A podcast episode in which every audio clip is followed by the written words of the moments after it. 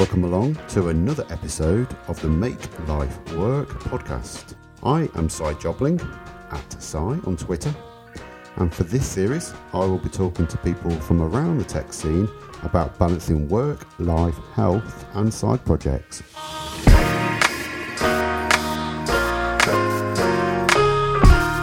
This week, I've invited along Mike Hince, a freelance product designer from Shrewsbury in the UK.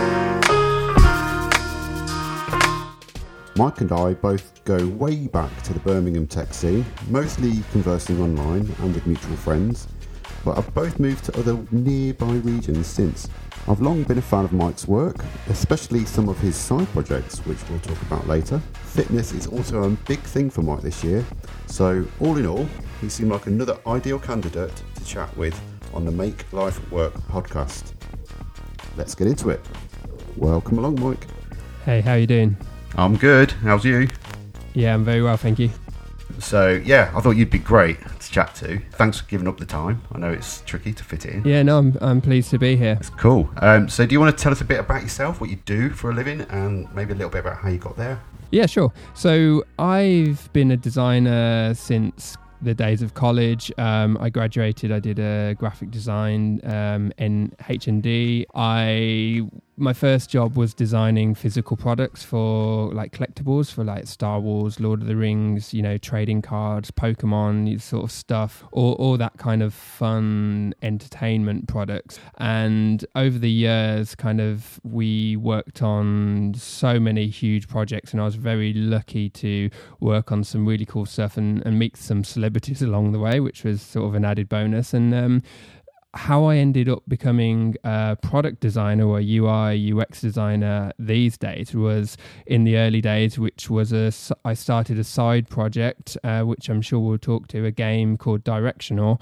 and that kind of opened up my portfolio into a way where my previous paying clients that were you know sort of more graphic design like brochures and print based stuff started to see the fact that I was moving into digital. And it all of a sudden it took off and you know now I'm a very busy product designer and you know enjoy every day working for myself. So you come from a, a physical media background I guess like actual printed product design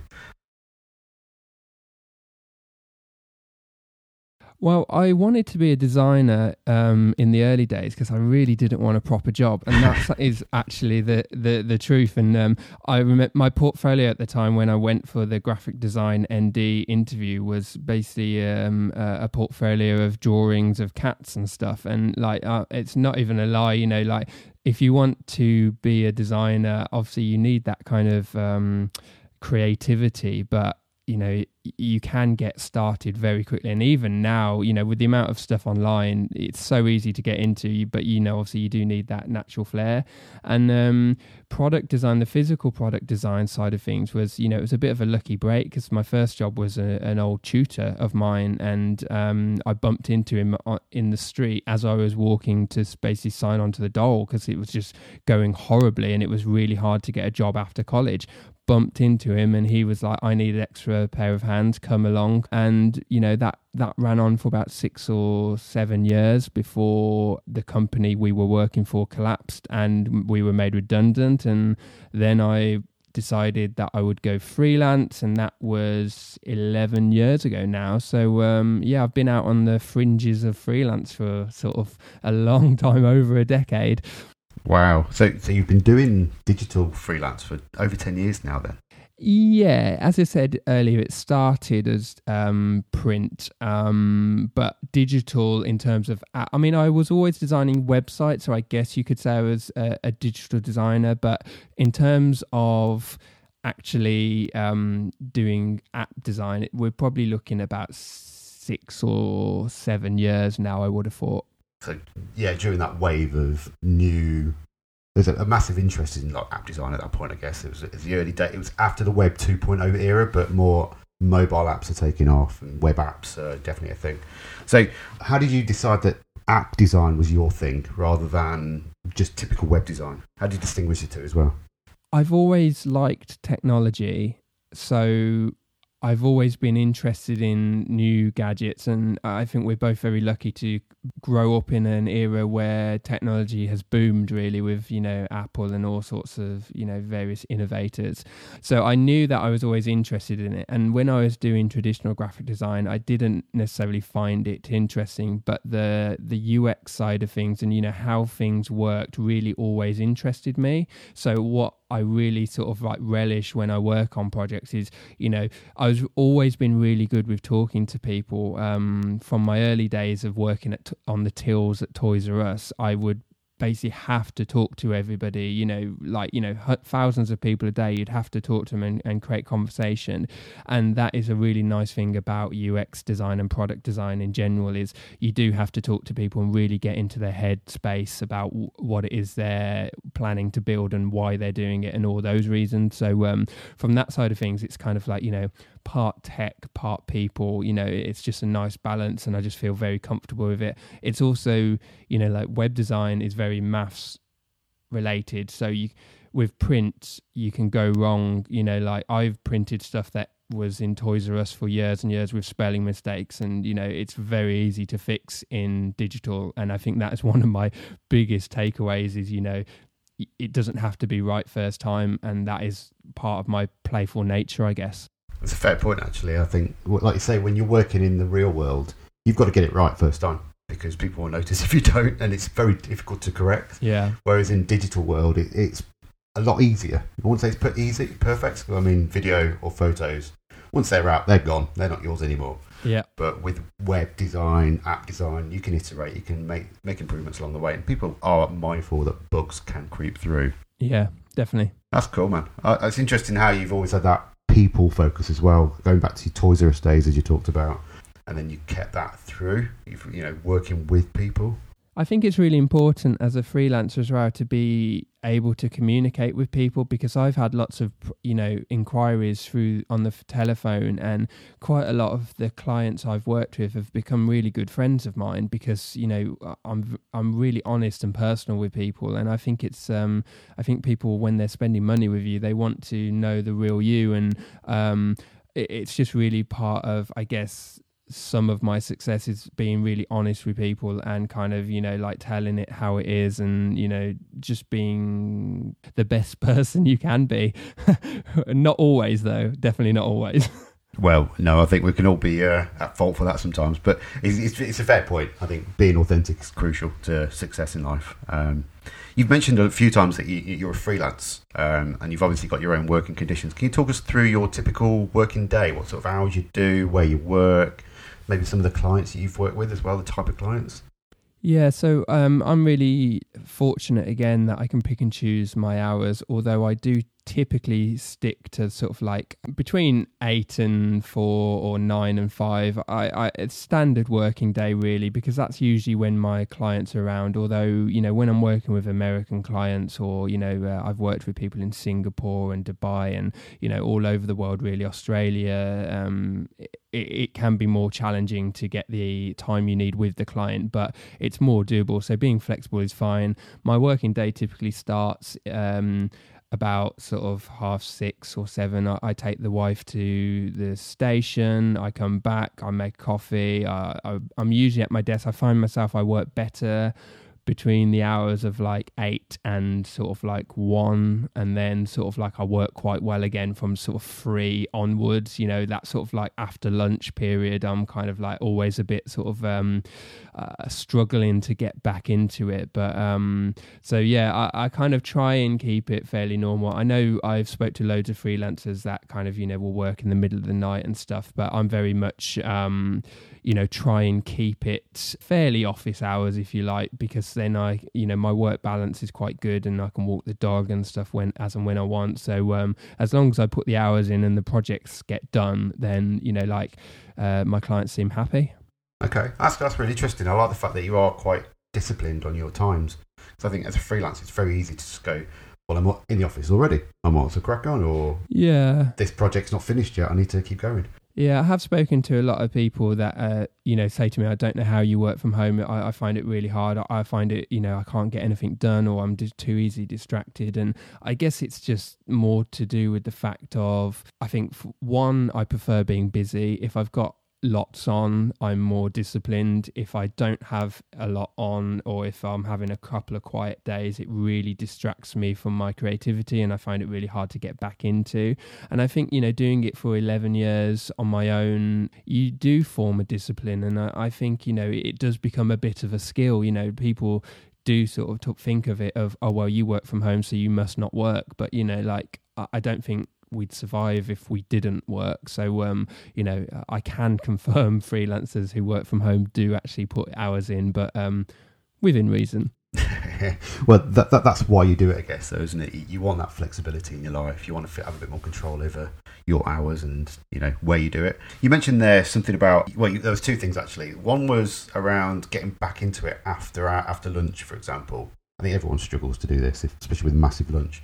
What sort of regimes do you have to kind of give yourself that focus and how you're going to finish the day or usually it, it really is a case of you put the timer on you know like i, I use um, FreeAgent to track my time and invoices and stuff and i you know i press the the timer button and i'm you know i'm back at work and um, it doesn't always work like that way. And like you can sort of struggle with, for example, if you need answers from clients that aren't available, you know, you always have to try and manage your time in a way that, you know, you you're prepared for the day. So, you know, there's that. But uh on the whole, it's kind of again a bit of experience with discipline, really, but it, it doesn't always go that well. You know, sometimes you can lose a day and be like, well, I haven't had the things I need. So therefore, you know, it's technically it's not all your fault, but you are aware that you know your time is billable. So if you do decide the fact that actually there's nothing at play here, you know, I can't, there's nothing I can get on with, you probably are going to sacrifice some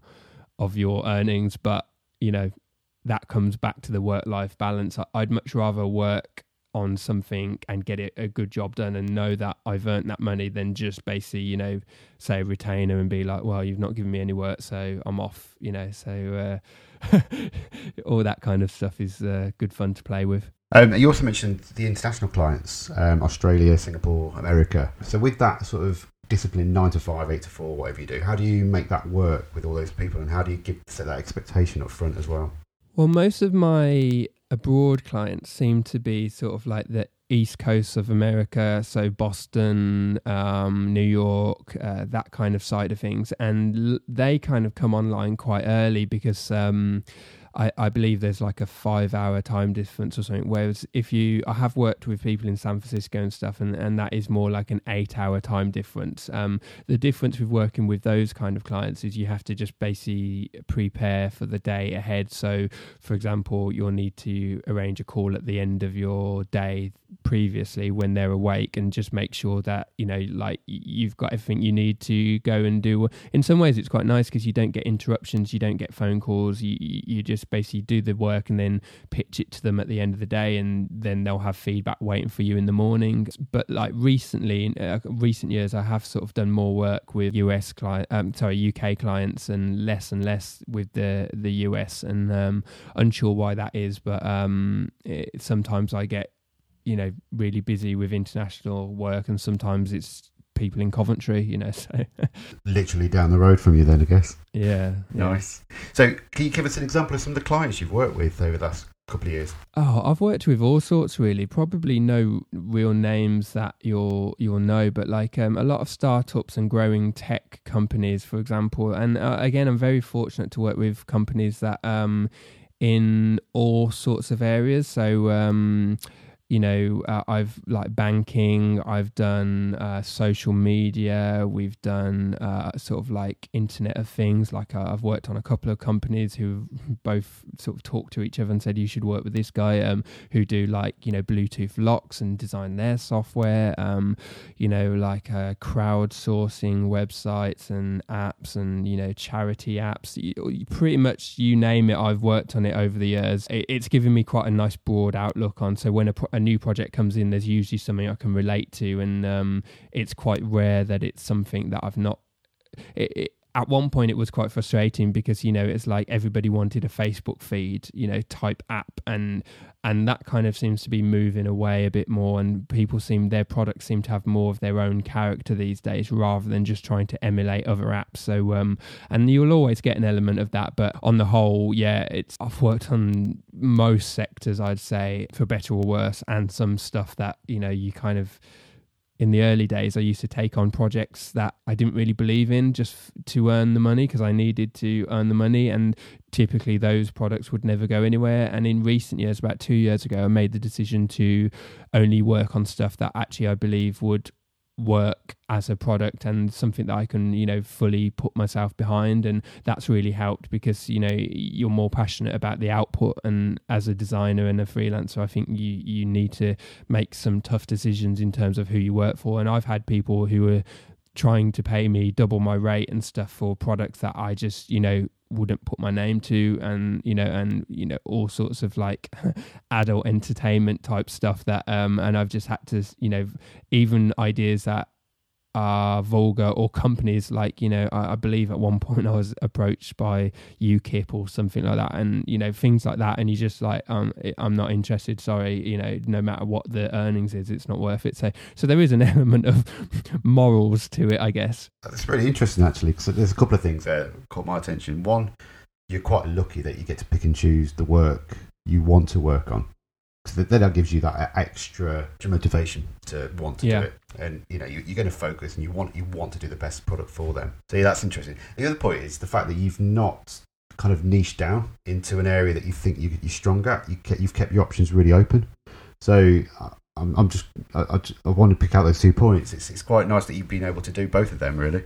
Yeah, I think then uh, I I'm kind of niche to uh, iOS and web app responsive app design I don't tend to do much of Android or other items. You know, I don't really do Watch OS. I don't tend to do, you know, other sort of Windows kind of platforms and things like that. So I, I do kind of focus on iOS and web apps and, you know, sort of progressive web apps, I guess. So, but yeah, in terms of inside those boundaries, yeah, I, I kind of, you know, I, I find it quite interesting to work on something. So, for example, at the moment, I'm working on a company that's like a not for profit that is trying to reinvent volunteering. And it's really challenging because you have to work with charities that are typically old fashioned and won't want to think like Snapchat. They don't want to be Airbnb, but we need to try and work out how we can work through that. So there's a lot of kind of, you know, some days I find myself not even at my computer.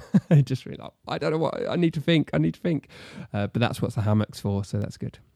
I, think you covered about that. It's the fact that you're not niched down into a, a, sector, for example, where a lot of people tend to go, well, I'm really strong in, I don't know, retail or whatever it might be. You've kept your options open and it gives you that flexibility, I guess. You mentioned a, a, little thing there as well about working with people. And I think working in isolation as a freelancer, you don't get to interact with people much. So, how have you tried to make that healthier for you to make sure you're not going insane just sitting at your screen for eight hours a day?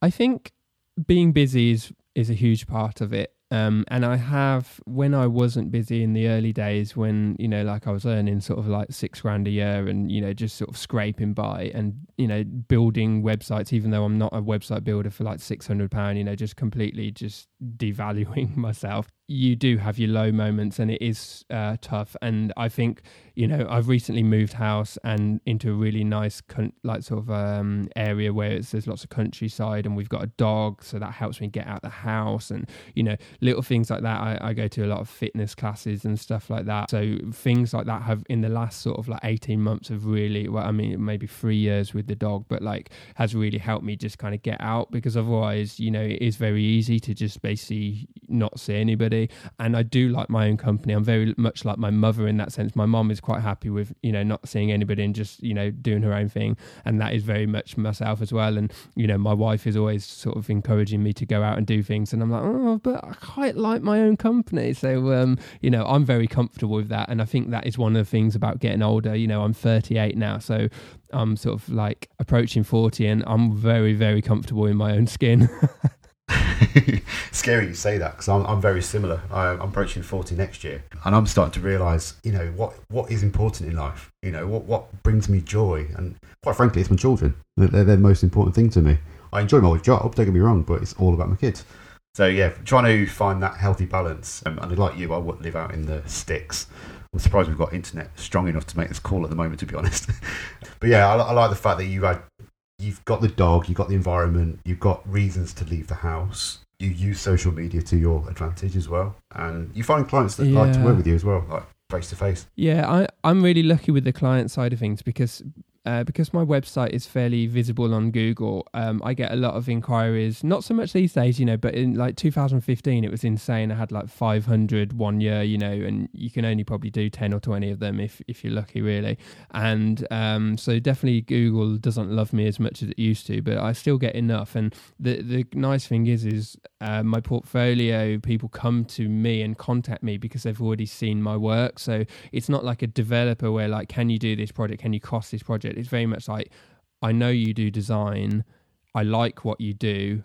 I want my design in your style. So you've already kind of done the hard bit by just them coming to you. So in some ways, it, you know, I am very lucky that, you know, when I get inquiries, most of it comes down to cost rather than, you know, presentations and having to pitch for work. It is just purely, you know, cost based stuff and you know I, I try and price fairly reasonable but you know at the same token is you know even if it takes two or three days the value that they'll get in the long term is outweighs any cost they'll ever pay me so it sounds like you've established your brand, your house style over those years. You've matured. You've understood your skills and ability.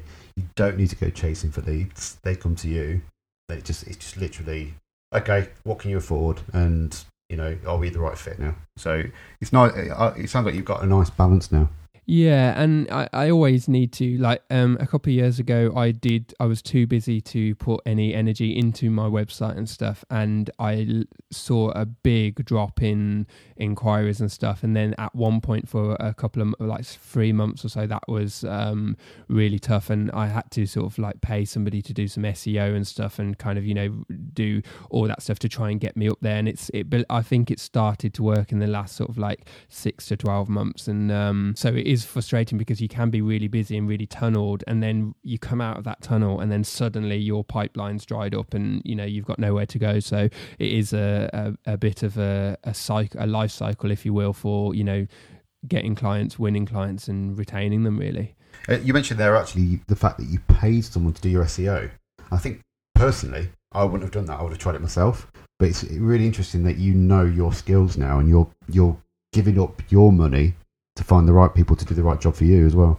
Yeah, well, it wasn't. I mean, I can do SEO myself, and you know, it's very much a WordPress kind of you know Yoast uh, uh, approach. But the stuff that I know would only get me so far, whereas the stuff that uh, a guy again, uh, a guy called Zach on um, Twitter, he basically uh, spoke to him, and he gave me so much like help before I even engaged with him. I knew he was the right person to work with, and basically he has an element of normal SEO, but obviously the technical stuff. So, you know, I'm not a hugely technical person when it comes to code and stuff and, you know, sort of all that thing. So he was very much he did a document as if to say, if you if you go through this tick list and you do all these things for your website, you know, your traffic should improve. And you know, I've dropped the ball again in the last three months because I've been busy. But like today, this morning was the first time I've updated my website in like you know six months, and kind of um, it's quite exciting when you publish new stuff. So uh, yeah, it's uh, I knew that I could do it, but I'd rather get that professional opinion to do it right because I know the again, if you spend a thousand pounds on say SEO that thousand pounds may turn into a hundred thousand pounds of new work. It's like my laptop. I, um, I just off air we were talking. I've just ordered a new Apple laptop, and the cost was about three and a half grand. But I know that if that lasts me uh, four or five years, you know, it, it's probably like one or half a percent of the actual cost. You know that it will earn me. So, um, you know, you do have to invest in stuff. I don't like doing it, trust me. I much prefer the money in the bank for holidays and such. But uh, sometimes you do have to make those decisions. You do, and uh, you make a fair point. Like I say, we were talking off air about the, the fact you've bought this new Mac, the shiny new 16 inch, three and a half grand. So that specs up a little bit then. But like you say, as someone who uses that, that's your tool. That's your tool of the trade, which will last you years. It's not that bad an investment to, you know, compared to what a lot of other trades have to do, you know. So, and and you think about the outgoings as well of the business. You know, like what sketch is probably like hundred pound a year. Figma's free. I think I pay like twenty pound a month for InVision, which I don't really use, but it's got all my archive of prototypes on. So like, kind of, I can't really get rid of it just yet. I haven't really worked that out. Um, so you know, in terms of running a cost, I think an accountant cost me hundred quid. So yeah, in terms of the cost, that laptop, you know, it's nothing really in the grand scheme of things. No, it's a good point. Right, we talked a lot about work. Um, let's talk a little bit about health and well-being. You just mentioned that you've moved house. You're living in the rural sticks now. So, how's that going for you? And how do you do you feel the benefits already, or what's going on? So much. Like we, um, I, I was born and raised in Solihull, and we had a house in Solihull for many years, and um, we needed uh, a bigger house, and we had to eventually move out. So we found a really beautiful Victorian house over in Telford because like the the house prices were so much cheaper, and we were there for three years. And as as soon as we opened the the key to the front door, the neighbor it was a terrace house and the neighbor was playing queen at the top of the and we we quickly realized that he was a bit of a uh, a drug alcoholic he wasn't a very nice man and he made our life hell for about 18 months. And when you open the door to your brand new house that's kind of the the sort of last thing you really want. And um, he moved out and then other people moved in and they were still quite noisy and stuff like that. And it kind of really gave us a paranoia around noise and sensitivity. And so at the end of the 3 years we were do we remortgage or do we get a new house? And we thought well let's try and see what we can afford. And luckily the banks were very favorable and we now moved to Shrewsbury, which is very, very I say middle class. It's it's a middle class area, I guess. Um, and we've got a nice house in a nice neighbourhood, and it, it really has transformed how we feel about ourselves because you know like we've very much learned a lot about ourselves in that time that we're really sensitive to sound and people and we want to feel safe and stuff. And you know that's and then that's led to like sort of more of a fitness push from being in an environment where you feel you know like relaxed with yourself really. Um when our little when our son was born we decided with work let's move out of the city and find somewhere a bit more like the suburbs, I guess, just something a bit more relaxed. And then as we've kind of got older, we've moved out into older houses. It's it's like this weird correlation. The older you get, the more you appreciate older buildings. Um, so yeah, well, our, our, property now is like 1800s. It's sort of really old. So I get it. You know, it, it draws you in. It makes you feel a lot better. You, you enjoy life a bit more. It feels more at ease, I guess. Less going on. Quite a lot of quiet times. Yeah. And you mentioned about the fitness as well. I'm like you. I, am now I'm out here in sticks. I use it to my advantage for walking and running. Yeah. And I think you've been doing similar recently. Can you? What's what's been going on with your fitness? Yeah, so um, my, I mean, my wife has always been much fitter than me, and she kind of at the start of the year in January, um, uh, she's well. I mean, to be fair to her, she's been going to the gym and stuff like in Birmingham where she works for a, a long time. But she, because of the train back to Shrewsbury, is quite. A, it's like an hour or so. Um, it's quite a journey. And the gym never really worked for her, so she phoned around and found a local gym that's like you know, sort of like a five minute walk away from us that is run by like a really nice kind of husband and wife. And basically, like, she started going to their classes and she was, you know, raving about it and, you know, sort of saying, oh, it's really good and doing strength training and stuff. And she was like, you should go, you should go. They do a, they do a men's session on a Thursday. Uh, you should, you should go and do it. And, um, and I was like, oh, I don't know, I don't know if I want fitness. And it was the same year turning 37 that I realized my body was breaking and my back was in agony and I was getting a bit bloated and I had a bit of a stomach on me and all, all sorts of stuff like that. And the confidence wasn't there, but I thought, you know what, let me throw myself in it and see what we did. And that first Thursday session became Thursday and a Tuesday session, and then now I do PT with the guy on Monday. So I do Monday, Tuesday, Thursday. I've got a home gym set up, so I do a, a Saturday workout, and you know, sort of, uh, yeah, I'm becoming a, a, little bit addicted to lifting weights, and especially when you know, I've completely changed my diet. I've um, I've always had bad skin, so I went and saw uh, a nutritionist, and I had a food diary, and she basically said everything you're putting into your body is an inflammatory. That's why you've got terrible skin. So I cut dairy, I cut sugar, I cut wheat, to a degree at the weekends i cheat you know i do cheat probably more than i should but like i lost a lot of weight i'm kind of slowly building that back up and yeah i'm absolutely loving it it's um I, I could, it's probably a subject i could talk about too much so please stop me I'm not going to stop you because I've been very similar recently. like you, I've kind of got to that age. I think I should look after myself a bit more. I was at points when I was when I was working in London. I've got to run for my train, which is about I think it's about a mile in total for, from the office to Euston, and I was literally wheezing on the train because from the run. I thought I'm not that old. I should be able to do this. Yeah. So th- this was probably yeah. about a year, year, two years ago, um, and I started using the gym at work and doing a bit more fitness and stuff. Starting myself up with some challenges to go and do some long walks. And again, in the last month, I've been on it. You know, I've been using the gym virtually every day, or maybe other day, um, where I can and I'm feeling the benefit. And dietary wise as well, I'm, I'm th- cut out all the wheat because that just does not agree with me at all. Sugar is really low, but I will treat myself. You know, biscuits here and there, chocolate cake and what whatever. I can't be a complete like fast, don't touch anything. I've seen the trolley. You saw the trolley. I've seen the trolley on ASOS. Yeah, I know. it's, it's, it's good.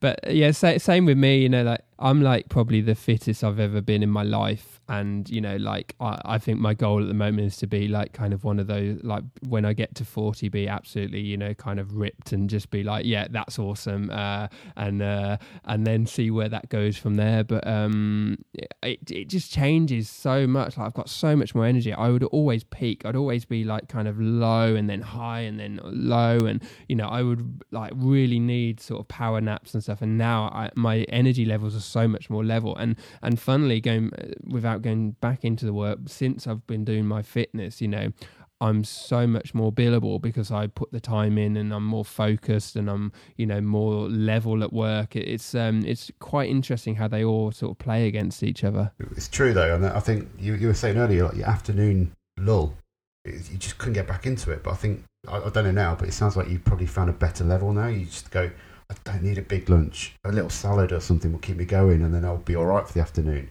I don't need that coffee and cake in the afternoon. Although my PT is trying to get me to eat a lot of calories, like um, I'm just not a big eater, and he's like, "Oh, you, you know, I'm so level. Every time he weighs me, I'm the same. I'm literally the same over and over and over."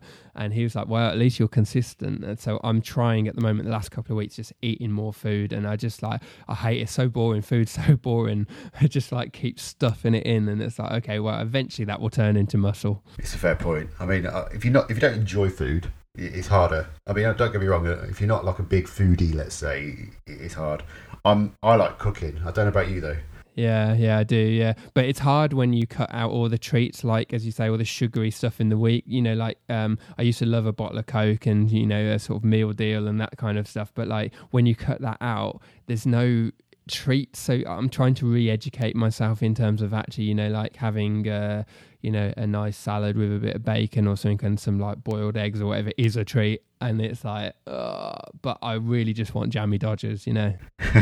I see that will never that will never go away. I, I will always want junk. I think I, am like you. I, I, I, treat myself occasionally, but yeah, uh, the idea of the meal deal is so unhealthy. It's just like bread and crisps with coke that's not helping this society. I'm quite happy to have a tasty salad with some nice cheese and meats in there and some you know some dressings. The only treat I do find is uh, root vegetable crisps, not potato. Yeah, I find like the meal deals as well, like so much like plastic waste and stuff, and you, it, you do have to try and think about this stuff as uh, I mean, you know, not that anybody else does, but you know, it's one of those things, isn't it? we try. I, I'm with you on that. The amount of waste is disgusting. Good. Right. Okay. We've done health. We've done work. Let's talk side projects, which you, you alluded to earlier. You, one of your earlier stages, you built a game, Directional. Um, do you want to tell us a bit about that and what you know what prompted you? How'd that go? Where did it go with it as well? Yeah, so I mean, as soon as iPhones became a thing, I'd always be playing puzzle games, you know, like the Candy Crushes, that kind of, you know, bejeweled stuff. I, I was always addicted to puzzle games, and um, I just like the idea, you know, I, I, was always playing them in front of the TV and stuff like that. And uh, one day I had the idea of um, sort of a swiping game where like you had basically up, down, left, right, and you kind of merged. So the corners of the screen, the blocks would fall from different corners, and you so you had to swipe left to get rid of the left blocks, and you guessed it, directional kind of arrows would form from different ways and um, it was my first kind of folly into it. And again, I learned lots since then. And uh, you know, I, I paid a, a, developer about six grand to build it, and then later realised that he outsourced it to somebody else for about two grand. So you know, fun. You know, so you always learn this sort of stuff. But um, and I I later went on to um partner with a guy in America who basically sort of like bought into it and he sort of like paid me sort of half the money back to be a developer on it. And you know he's kind of running with it now and stuff. And I believe it still exists to a degree but um again, I don't think either of us have very much time to sort of think about it. So it's kind of just in the in the background there somewhere. But the thing that was really good about that is it sort of like you know it was portfolio work. It was tangible. It was something that I could show people. And um, although it wasn't a commercial success, I tried to um, sell it uh, for a couple of quid, and it didn't really. I think I sold a couple of them, and then I made it free, and I think it was uh, featured on a few free app promos, and I think we got about fifty thousand downloads. But other than that, you know, it was more of a, a learning exercise than a, a, commercial exercise, which seems to be quite a trend with my side projects. yes. So, I mean, I, I love the, the story behind your directional game. I've, I've never gone into the iOS world. I, I, I like the idea of it, but I just the idea of coding another language is just above me right now. but I love the fact that you you know you, you outsourced it and they outsourced it, which yeah. must have been a bit of a kicker. But there are some successes around it. You know, you tried paid, you tried free, you got you got downloads, you got promotions out of it, and like you say, it's portfolio work. Yeah, and it's something you can talk to real clients about. So when they say, "I've got this app, uh, I want to pay so much for," I say, "Well, you know, you do realize it's very, very hard to get people to pay for your app." So you know, there are a lot of kind of, you know, here's my experience, and I think clients do really appreciate that. Yeah, it's a very good point actually. From your experience, if you share that with your clients, that shows one authenticity again, a bit more experience, and you're learning as you go along, which is one of the best traits I can find in people generally nowadays. Um, you mentioned that it's a bit of a pattern in your side project world. You built a app called Howler. I did, yeah. You'll have to tell us a bit more about this, but you actually sunset that after a while as well. So I'll be interested to hear your story about again what prompted you to build it, how it went, and what how you ended it as well.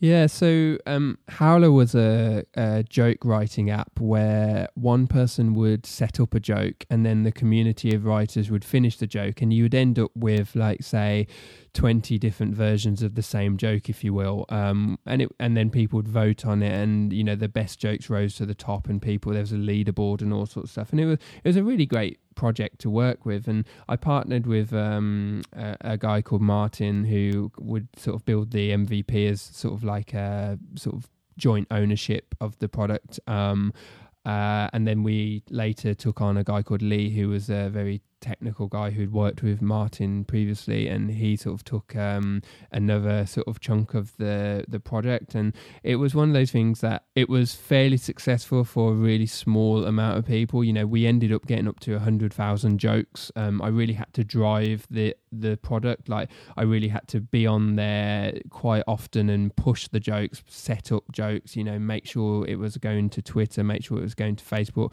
really drive it. And what ended up happening is I noticed a pattern. The more time I had to put into it, which was earning me no money, the better it was doing.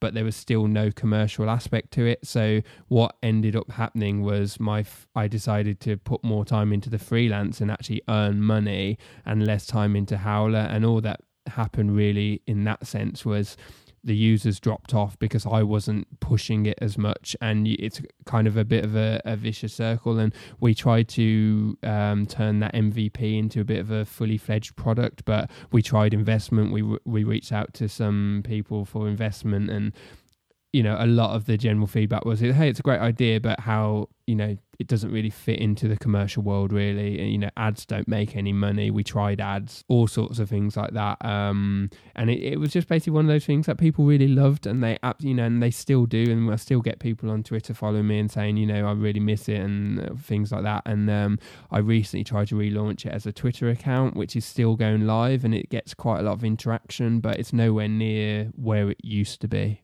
there's so many things in that I want to pick out of from what you just said. So, part one, you said you worked with Martin and Lee to start building. Well, you built it with Martin, then you introduced Lee later on. The, that idea of reaching out and collaborating. How did you go about that, and how did you make that work between a, a few of you if you're all freelancing as well? So Martin actually approached me for some work in the early days, and um, we originally started trading hours. I'd work on his startup that he had, um, and then he'd work on mine. And eventually, it got to the point where, you know, the stuff I needed for Howler would outweigh what I was doing for him. So I kind of offered him, him like 20% of the business. It's not a huge amount. And I think that's one of the things I, I've learned since then is actually, you know what, I think if you were going to do this sort of stuff, you need to be fairly 50 50 because I wouldn't put much time into it for 20% either. So, um, you know, and then development sort of like, you know, would hit sort of stuff like, hey, everybody's busy, we can't work on this. And, you know, um, so there, you know, nothing against Martin or Lee. You know, like kind of those those guys were brilliant, and I wouldn't have even got anywhere without them. But in hindsight, I think kind of you you probably need it to be a, a more of a full time project for it to go anywhere, and you know, it needs more from day one. It probably needed more commercial outlook as well. You know, it needed to really have that kind of where's the money coming from, and we never really worked that out. We had ideas, but really no. Yeah, that's a good point. I mean, this is another thing I want to pull out from what you were saying. If you can't commit the time to it, you should probably realise is it worth continuing. So you you said you know you whenever you put the effort in, you saw the response. Yeah. But then yeah. it wasn't providing a, an income, let's say, to to justify doing that. So I mean, being aware of that and taking that, making an action out of it is probably something you should be proud of, quite frankly.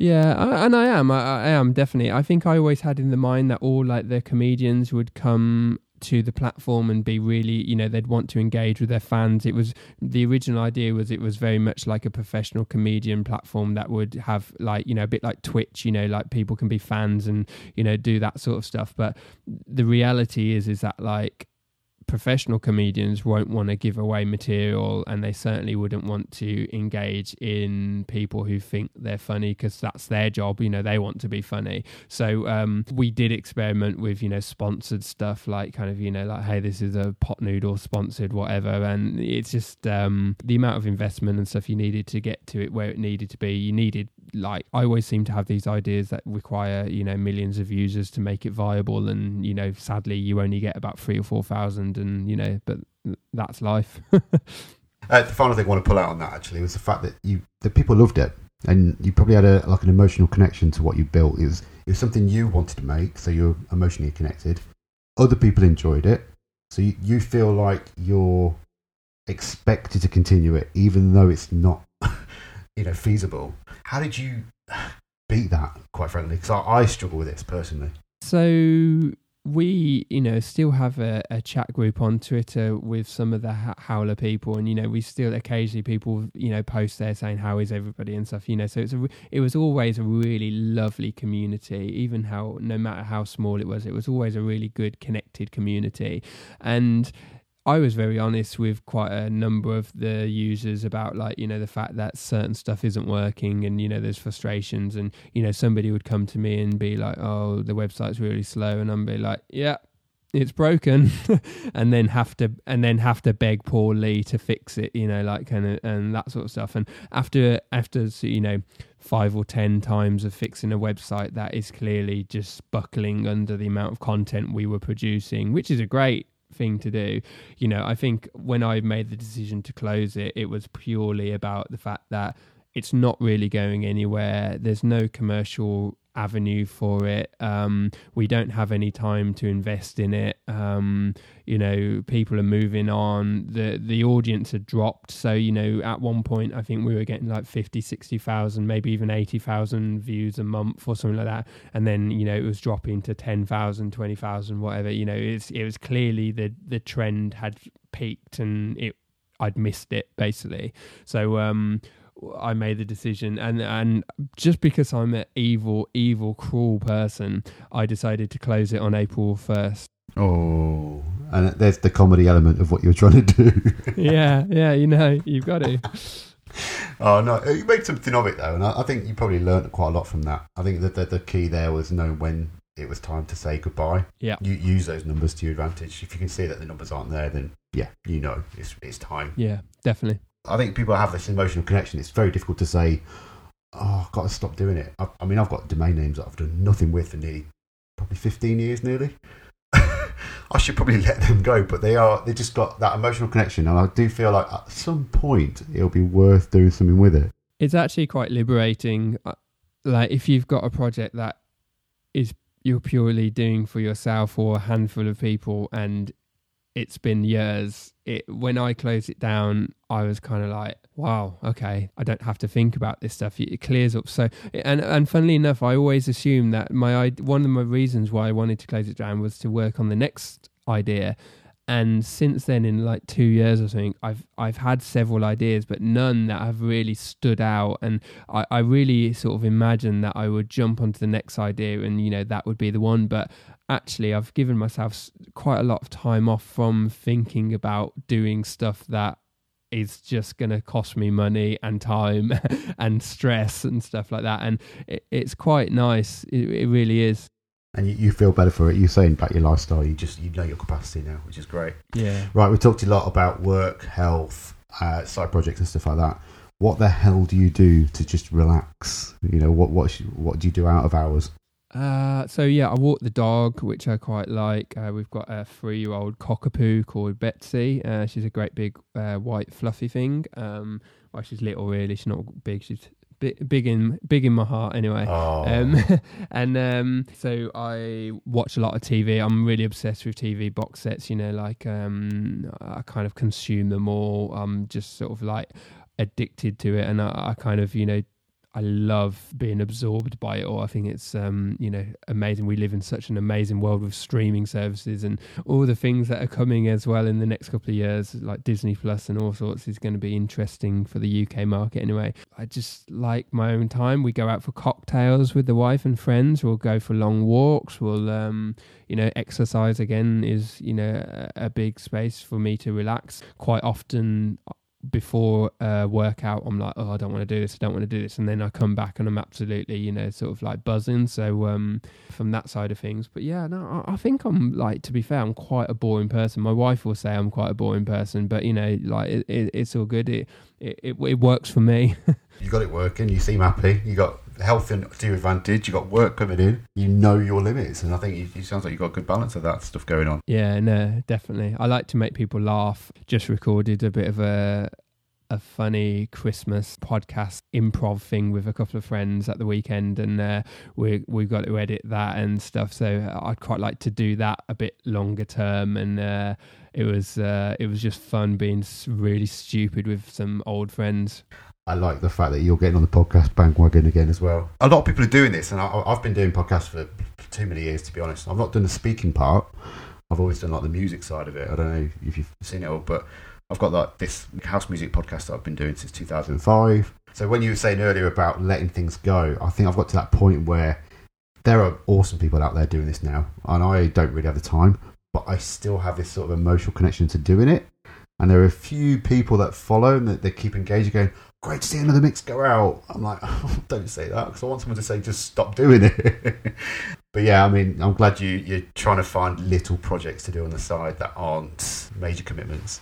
That's the thing that like so I used to do when we did Howler. I used to do a Howler uh, podcast called the Howler Cast, and we take jokes from the week, and we and and people really liked it. We only had like a you know hundred listeners or whatever a week, but you know it, it was fun. It was really good fun to do. And this podcast we just kind of recorded. I've always wanted to do a bit of improv and do silly voices and kind of you know I, am a really creative person, so I, I tell a story and I, I I'll throw stuff out there just to sort of try and offend or confuse uh, my friend sitting opposite me, and it, it's just such a good fun. And I want to try and do that more. Um, like my friend Alex has a, a, kid now, and so you don't see much of him. And Stuart moved away to London, so I don't see much of him. So you know, when we did get into that room together for the first time in like I don't know a year or whatever, it was just so fun. It was just so much fun. But um, yeah, so I want to do more stuff like that, and I've got all the podcast equipment, so I should be doing stuff. But as you said, it really needs to just be if it works for you, then keep doing it. I think Howler at one point stopped working for me and I fell out of love with it. So as soon as you you'll know when that time comes and you just got to make that tough decision really. You have. But you've got to enjoy what you do. And that's I think that's what you've got across there. You, yeah. It's fun. If you're not enjoying it, stop it.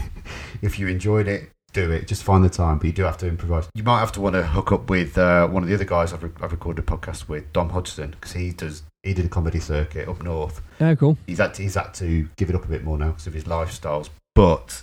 He, I think he did some improv, improv as well, so you know you'll find him on the, the on the side community if you want to hook up with him later on. Yeah, sounds good. Uh, and sounds then you, maybe you guys can do some joke version of this or something. we'll just leave you to it. Yeah. So, final thing, really, for anyone who does want to work, come and work in the design or tech scene, what would be your number one tip? So, what really worked with me in the early days was I designed UI, so app designs and stuff for myself. So, I would design like a minimalist uh, Twitter version or a Facebook thing, or, you know, I mean, those things are huge now and you probably wouldn't really get away with it, but just create your own things and just get a portfolio out there because, you know, it really worked for me by just basically like having these fake projects. And like sadly now fake projects seem to be consuming everything. Like if you go on Dribbble it's just full of impractical fake products that just don't work. You know i've always been sent reference by clients going oh they've done this. And i'm like yeah but that wouldn't work in the real world because the buttons are too small or, or whatever. But you know you'll learn from it. Just keep plugging away. The you know, there's so many free tools. Like Figma is absolutely amazing, and I'm quite new to Figma, but like it's basically like it's got prototyping, it's got design, it's got commenting, it's got everything that you need to basically create a prototyped app design in for a free package. You know, there's so many tutorials out there. You know, we live in a world that we're just sort of blessed with loads of free content. Just go out there and do something really show as many people as you can you know get feedback just don't be shy don't don't be afraid of failure because you know you I think we've all learned with the side projects is you do have to fail, but every failure is a new thing you've learned that you won't do next time.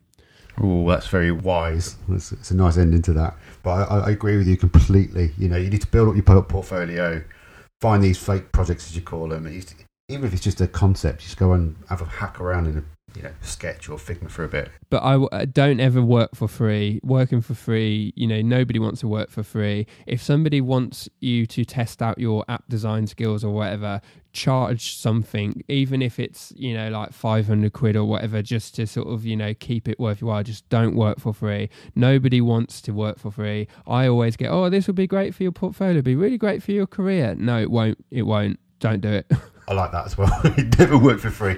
I mean, if people are worried about spending money on you or they haven't got the budget, just say, fine, you, you buy me a laptop then when you've got the budget come in or something. Just make, make, give them a contract saying, I'll build you a website if you give me a computer at the end of it or something. And, and one of my biggest uh, things to do is double your rates. Just ah. double your rates. Seriously, whatever you're earning, somebody will pay double, and then you don't have to work as hard. So do that. Well, pro tip from a seasoned veteran then.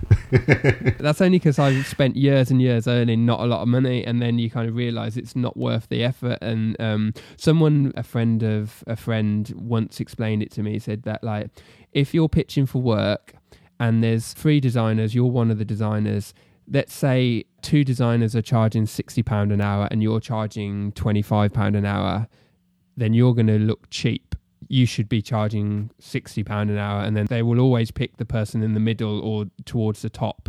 And if you are half the rate of everybody else, they're going to think like, "What's wrong with this guy?" And it's it's true. It really it's really helped me in that career. That little conversation in a com- I I've only met him a couple of times since, and um, a friend of my friend Ben, I, I believe he was called Ant he, he just told me that bit of advice, and that has really stuck with me, and uh, it's really helped my career. So you know, little tidbits like that that you pick up along the way are just valuable, really. It is very valuable. That's good stuff, and I think that helps anyone who's listening in to this. You know, if you want to go out there, don't value your work. Maybe make sure that you are on a decent market rate and don't undercut people because it, it, all it does is everyone loses out on. Yeah, that. exactly. Good stuff, dude. I think that is all. Do you want to wrap up and just tell our wonderful audience how they can find your stuff, how they can get in contact, and maybe follow you on your health kick, maybe? yeah. So, um, I mean, you can see my work on mikehince.com. So that is M I K E H I N C E.com. Uh, that's all my portfolio stuff, uh, my business things. Instagram, Twitter, I'm Zero Mike with uh, zero instead of spelling it, you know, zero as in Z E R zero Mike. Um, especially on Instagram, I post a lot of uh, silly things on the Instagram stories, including like workout pics and stuff. So if you're interested in seeing a skinny man pose, always you're more than welcome to uh, engage. always, yeah. uh, and that's it, really. Um, yeah. I don't really do the modern ones like Snapchat and stuff. I'm I'm too old for that. We are too old for that, I think. All the uh, dodgy um, unicorn filters. That's great, mate. Well, thanks ever so much for joining us on the Make Life Work podcast. As always, absolute pleasure to have you on board. Uh, make sure you keep sharing your stories as well. I'm enjoying it. It's great to see a like-minded, health-conscious, 30 plus living in the sticks. We've got a lot in common. Yeah, definitely. Cool. Yeah, well, thanks for having me. It's really good talking to you. I appreciate you coming on, mate. And uh, hopefully we'll catch up again soon, maybe next year at some point. Sounds good. Cool. For all our listeners of the show, please let us know your thoughts of the episode and all the other discussions we've had so far. You can find me on Twitter as at Si, Mike as Zero Mike, that's zero with a zero, so Z E R zero Mike or if you prefer, you can email si at jobling.com with any of your thoughts. The Make Life Work podcast is available on Spotify, Apple Podcasts, and most popular podcast apps on the market. So make sure you subscribe and leave a rating or a review for us. For all the series archives, show notes, and links to where you can find everything, pop along to my website, sijobling.com slash make life work. If you'd like to come on the podcast to share your story, get in touch and we'll work something out. You can also join me and some of the other people from Side Project Community on the side by visiting ontheside.network and that will take you straight through to our Slack workspace. That's all from me. Take care.